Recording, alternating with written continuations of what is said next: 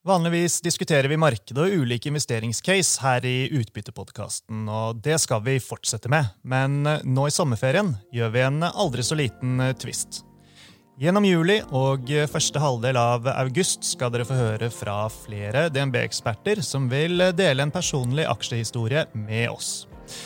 Du vil eh, få høre både om investeringstabber og suksessfulle trades, og forhåpentligvis vil du som lytter ikke bare sitte igjen med en god eh, historie, men også noen relevante poenger som kan komme til nytte når du gjør dine egne investeringer.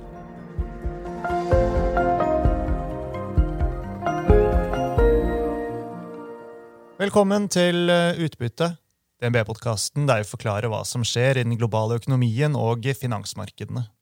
Jeg er eh, Marius Brunhaugen fra DNB Markets, og i dag har jeg med meg Isabel Thomsen, forvalter av fondet DNB Future Waves. Hei, Isabel! Hei, Marius. Det er veldig hyggelig å være her. Og Future Waves-fondet det ble jo nylansert rett før uh, sommerferien, og uh, du er jo kommet uh, godt i gang. Men det er ikke det vi skal eh, snakke om eh, i dag. Eh, så spørsmålet er, er du klar for å dele et par aksjehistorier med lytterne? Ja, det er jeg, Marius.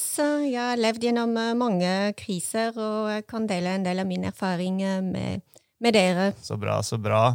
Ja, for det, Du har jo vært i gamet lenge, som du sier, og du har jobbet som forvalter i både inn- og utland. og med så mange års erfaring, tenkte jeg egentlig å starte med å spørre deg om hva er det generelt du ser etter, som enkelt forklart, når du skal investere i en aksje? Ja, så enkelt forklart. Jeg prøver å se etter en del eh, egenskaper i de selskapene jeg investerer i. Første kjennetegn er kvalitet på ledelse. Eh, jeg syns det er ekstremt viktig å finne et selskap med god ledelse. Eh, solid selskapsstyring og eierstruktur. Ekstremt viktig også. Uh, veldig stor fokus på langsiktig verdiskapning, og vi kommer tilbake til det med noen av de eksemplene jeg har. Og så skalerbar forretningsmodell og veldig solid, klar konkurransefortrinn. Uh, som har en unik posisjon i en verdikjede. Så det er veldig viktige egenskaper jeg ser etter. I dag uh, så har du valgt å dele historien om et par investeringer som ikke gikk helt som planlagt. Vil du si at det er lettere å lære av investeringene som går feil, enn av de som faktisk fungerer? Ja, det vil jeg si. Eh, jeg syns det er veldig viktig å se på eh, det som går feil når man investerer, og faktisk realiteten at man gjør mye feil ved investeringer. Det er ofte noe vi ønsker ikke å snakke om, men det er et ekstremt viktig verktøy å analysere de feilene vi gjør. Men La oss eh, starte med historien om aksen aksjen der du investerte for tidlig. Uh, Isabel, ta oss med tilbake til den gangen du jobbet i USA tidlig i karrieren og kjøpte selskapet Galaxy Food. Ja, Galaxy Food er en investering jeg gjorde tidlig i min karriere når jeg jobbet i USA. Og det var en av mine første feil som jeg husket veldig godt. Så investeringscase var enkel. Eh, Galaxy Food var et av de første selskapene som kom med vegansk alternativer til melkprodukter. Unikt produkt, first mover, ny trend fokusert på sunn mat. Alt virket veldig spennende. Eh, de hadde god distribusjon, gode produkter, solid vekst. Konseptet var veldig enkelt. Det var å basere seg på uh, tilby sunn mat til et voksende marked vegansk markedet, laktosefri markedet og mat for å adressere uh, sykdom knyttet til uh, høyfett og kolesterol. Um, så selskapet var ikke helt nytt. De hadde bevist forretningsmodell. De hadde vært etablert i over ti år. Um, solid, stabil vekst, god balanse og så økende lønnsomhet. Så, så, disse her eh, de tok kort fortalt både markedet og ja, også til en viss grad uh, kundene med storm, men uh, det var jo en tidlig fase. Altså, hva ble utfordringen til selskapet og investeringen? Ja, så det Caset var så veldig spennende, og det var egentlig basert på vekst. Og selskapet valgte å vokse både geografisk, men også utvide produktlinjer.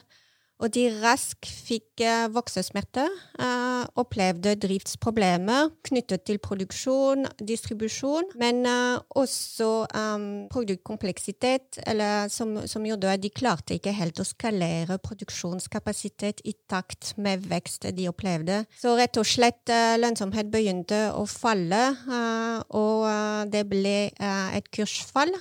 og veldig svak utvikling til aksjekurs etter hvert. Og aksjekursutviklingen eh, ble en eh, relativt uh, trist historie, og til slutt så, så, ble vel dette selskapet kjøpt opp av um, private aktører og tatt av, uh, tatt av børs. Men uh, sånn læringsmessig her, altså hva var hovedproblemet med investeringen, sånn sett i ettertid? Hva har du, hva har du lært av det? Ja, Problemet var egentlig rett og slett at uh, det var et fornytt marked uh, med helt ny konsept og produkt, og kanskje litt uh, for lite selskaper som klarte ikke helt å skalere det nye konseptet de hadde tenkt, og var litt for ambisiøs på vekst med å gå både etter flere geografi, og glemte litt hjemmemarkedet, som var det største lønnsomhet og også å uh, utvide for mye denne produktportfolioen de hadde, med for høyt kompleksitet. Uh, så egentlig lærdom av det at uh, det er egentlig veldig um, Man ønsker ofte å komme tidlig i et helt nytt selskap eller industri, og det er absolutt forståelig, men det er også ofte veldig fornuftig og vente litt, er slik at uh, informasjon som er tilgjengelig, og bildet er litt uh, tydeligere før man får ta en sånn investering. Men samtidig er det jo vanskelig å, å, å vente, da, så det blir jo hele tiden en sånn uh, løpende avveining man kan ta. Men det der å, å, å være litt tålmodig når det er et nytt marked, nytt konsept, det skal ikke undervurderes. Det er vel i bunn og grunn det du sier. Ja, absolutt. Det er helt riktig. Og Er det noen paralleller her da til dagens uh, marked? Ja, det er det. Ja, og For å være helt ærlig, jeg tenkte på dette caset når jeg så den nye børsnoteringen Oatly, uh, som var nylig i amerikansk, uh, børsnotert i amerikansk markedet i midten av mai. Og jeg fikk en uh, veldig tydelig flashback tilbake til uh, den første investeringen jeg gjorde i Galaxy Food. Og egentlig markedet er veldig entusiastisk rundt børsnotering av Oatly. Uh, aksjekurs doblet seg nesten på dagen uh, selskapet ble børsnotert. Og det er veldig tilsvarende konsept. Kan basere seg på sunn mat, plantbasert proteiner. Så det, det, jeg ser en del av de uh, samme utvikling som jeg så akkurat der og da. Men eh, Isabel, eh, når du nå eh, investerer i eh, Future Waves-fondet eh, på, på, vegne av kundene, hvordan håndterer du dette her da? For altså, her vil du jo garantert møte på en rekke lovende selskaper som kommer til å være i en tidlig fase i et marked som fortsatt er umodent. Ja, absolutt, og det gjør vi. Eh, vi eh, prøver å balansere det risiko med å velge eh, et portfolio av selskaper som noen er mer moden i en eh, senere fase livssyklus. Og så noen som er nyere teknologi, som er patentert, og som eh, kan eh, vokse på de nye um, trender eller teknologi som kommer på markedet. Uh, det som er uh, viktig uh, som vi bruker veldig aktivt, det er um, portfoliokonstruksjon, hvor vi prøver å på en måte ha riktig sizing av de forskjellige bets og prøve å sikre oss en bredere eksponering av disse nye trender. Så vi velger ikke nødvendigvis én type teknologi, men når vi er litt usikre på det som skal slå til, eh, prøve å ha et bredere valg og spre det gjennom flere investeringer. Ja, Rett og slett uh, diversifisere, altså. Det kan man vel ikke få sagt uh, mange nok ganger viktigheten av. Den neste historien, eh, Isabel, den eh, går på det å vurdere risiko, og da spesifikt regulatorisk eh, risiko. Så du får ta oss med til den gangen de kjøpte det amerikanske helseselskapet Sila. Ja, så Sila et, var og har vært et veldig spennende selskap. Det var en investering knyttet til vekstmuligheter for selskapet, så egentlig finansiere vekst i det selskapet Sila er et uh, farmaselskap som uh, hadde uh, et bred portfolio av produkter knyttet mot behandling av munnsår og lepesår, og flere produkter knyttet til munnhelse. De også hadde utviklet en veldig spennende produkt som het åretest, som var knyttet til diagnose av munnkreft. De hadde et hovedprodukt, Silaktin, som var reseptfri behandling av munnsår, som fundet hele uh, R&D som selskapet gjorde. Um, så veldig sterk vekst, veldig god cashflow. Uh, Topplinja vokste uh, veldig bra. Uh, og det var ekstremt stort potensial knyttet til det nye produktet Åretest for diagnose av kreft. Um, som kunne femdoble uh, topplinja for selskapet. Uh, så det var ekstremt spennende case. Tikket mange bokser. Utsiktene så lovende ut. Hva gjorde at det gikk galt? Ja, og det er et veldig godt spørsmål. Som du sa, det var et veldig spennende case, og vi følte at vi hadde veldig god kontroll på uh, vår uh, investerings-case, uh, på en måte og analyse. Og det som slo feil, er egentlig at vi undervurderte delvis den regulatoriske risiko knyttet til godkjennelse av produktet fra FDA. Um, så vi følte oss ganske trygt på det løpet der. Oretes var allerede godkjent i flere markeder. De var godkjent i 16 land og var allerede markedsført og solgt i mange land. Produktet, eller den diagnosen, hadde fått veldig solid omtale i um, vitenskapelige tidsskrifter, og også uh, fra flere studier fra spesialisert um, medisinsk miljø, som f.eks. John Hopkins uh, University, uh, som er de mest anerkjent i, i det feltet der. Så alle var ganske trygge. Til og med ledelsen var veldig um, på en måte selvsikkert at dette skulle, var bare en formalitet, og det skulle gå uh, veldig greit. Men kom FDA med en uh, uttalelse at de ønsket ikke å godkjenne produktet pga. de følte at noen av resultatene var misvisende, og de ønsket en ny runde med studiet. Så det kom som en stor sjokk for markedet. Alle hadde priset inn den godkjennelsen allerede. Og aksjepris falt med over 40% på dagen, eh, og kom aldri tilbake. Og faktisk, det tok eh, opptil fem år før det produktet ble faktisk endelig godkjent av FDA.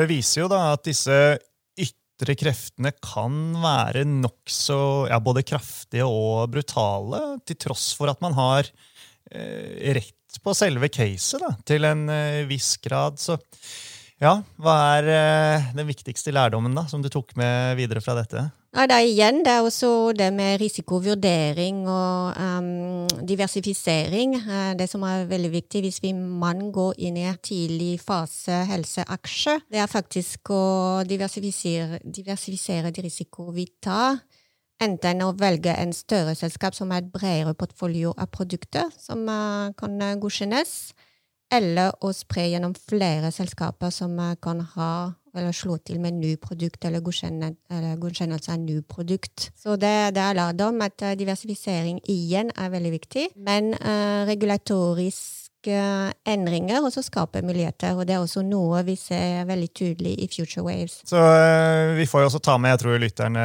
våre vet uh, godt uh, dette fra før, men dette er jo også en sånn generell påminnelse da, på om hvor stor risiko det er å være eksponert mot tidligfase helseaksjer generelt, og at man bør spre investeringene sine på flere selskaper, særlig i denne type selskaper, hvis man velger å gå inn i de. og det det er jo nok av eksempler bare ved å se på eh, Oslo Børs. Vi har jo eh, eventyr som eh, Algeta, hvor alt gikk stang inn. Men så har vi også klare eksempler på det helt motsatte.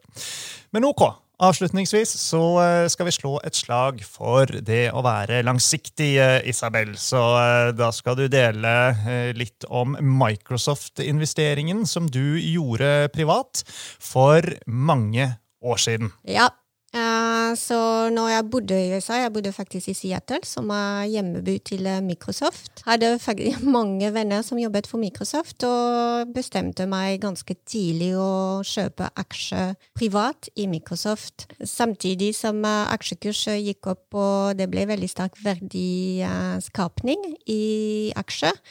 Uh, bestemte vi oss for å flytte til Norge i 2000, og da bestemte jeg å selge den aksjen. Um, det hadde vært en, uh, en god reise uh, fra jeg kjøpte rundt uh, 20 dollar, og det var over 50 dollar på den tidspunkt. Og jeg følte at uh, ok, det var greit å på en måte realisere den gevinst, og så se på andre muligheter, uh, kanskje i Europa. Men jeg lærte at uh, egentlig det lønner seg å være veldig langsiktig.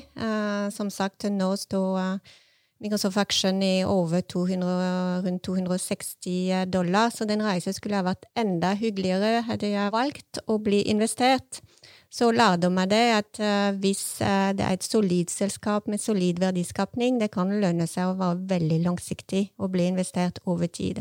Og Som en ekstra disclaimer da, så får vi uh, bare gjenta at dette her det var jo en privat investering for deg mange år tilbake i tid. Men i dag så har du jo da profesjonelt gjennom Future Waves-fondet som du forvalter, så, så, er du investert i Microsoft. Avslutningsvis så tok du med et Twitter-sitat. Jeg synes kanskje det kan være en passende avslutning. Isabel?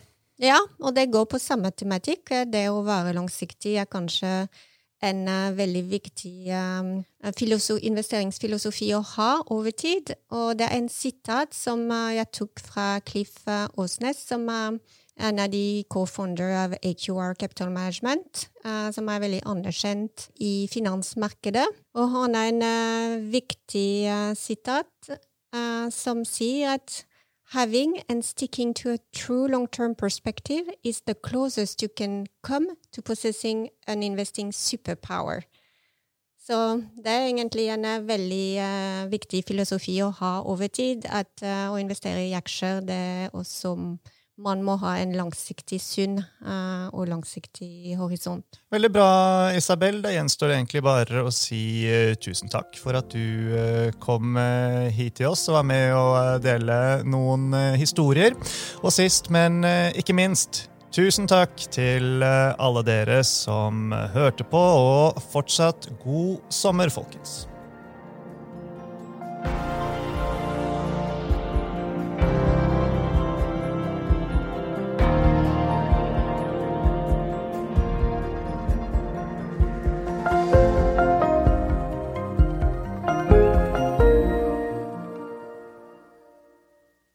Denne podkasten og dets innhold skal anses som markedsføringsmateriell fra DNB og må ikke oppfattes som en investeringsanbefaling eller som investeringsanalyse. Innholdet skal heller ikke anses for å være investeringsrådgivning tilpasset den enkelte kundes behov. Informasjonen som gis i podkasten er kun ment som generell spareveiledning og er ikke ment å utgjøre juridisk, finansiell, kommersiell, skattemessig eller regnskapsmessig rådgivning. DNB tar intet ansvar for direkte eller indirekte tap eller kostnader som måtte oppstå ved bruk av informasjon i denne podkasten. For mer informasjon og full disclaimer, vennligst se vår webside dnb.no – disclaimer.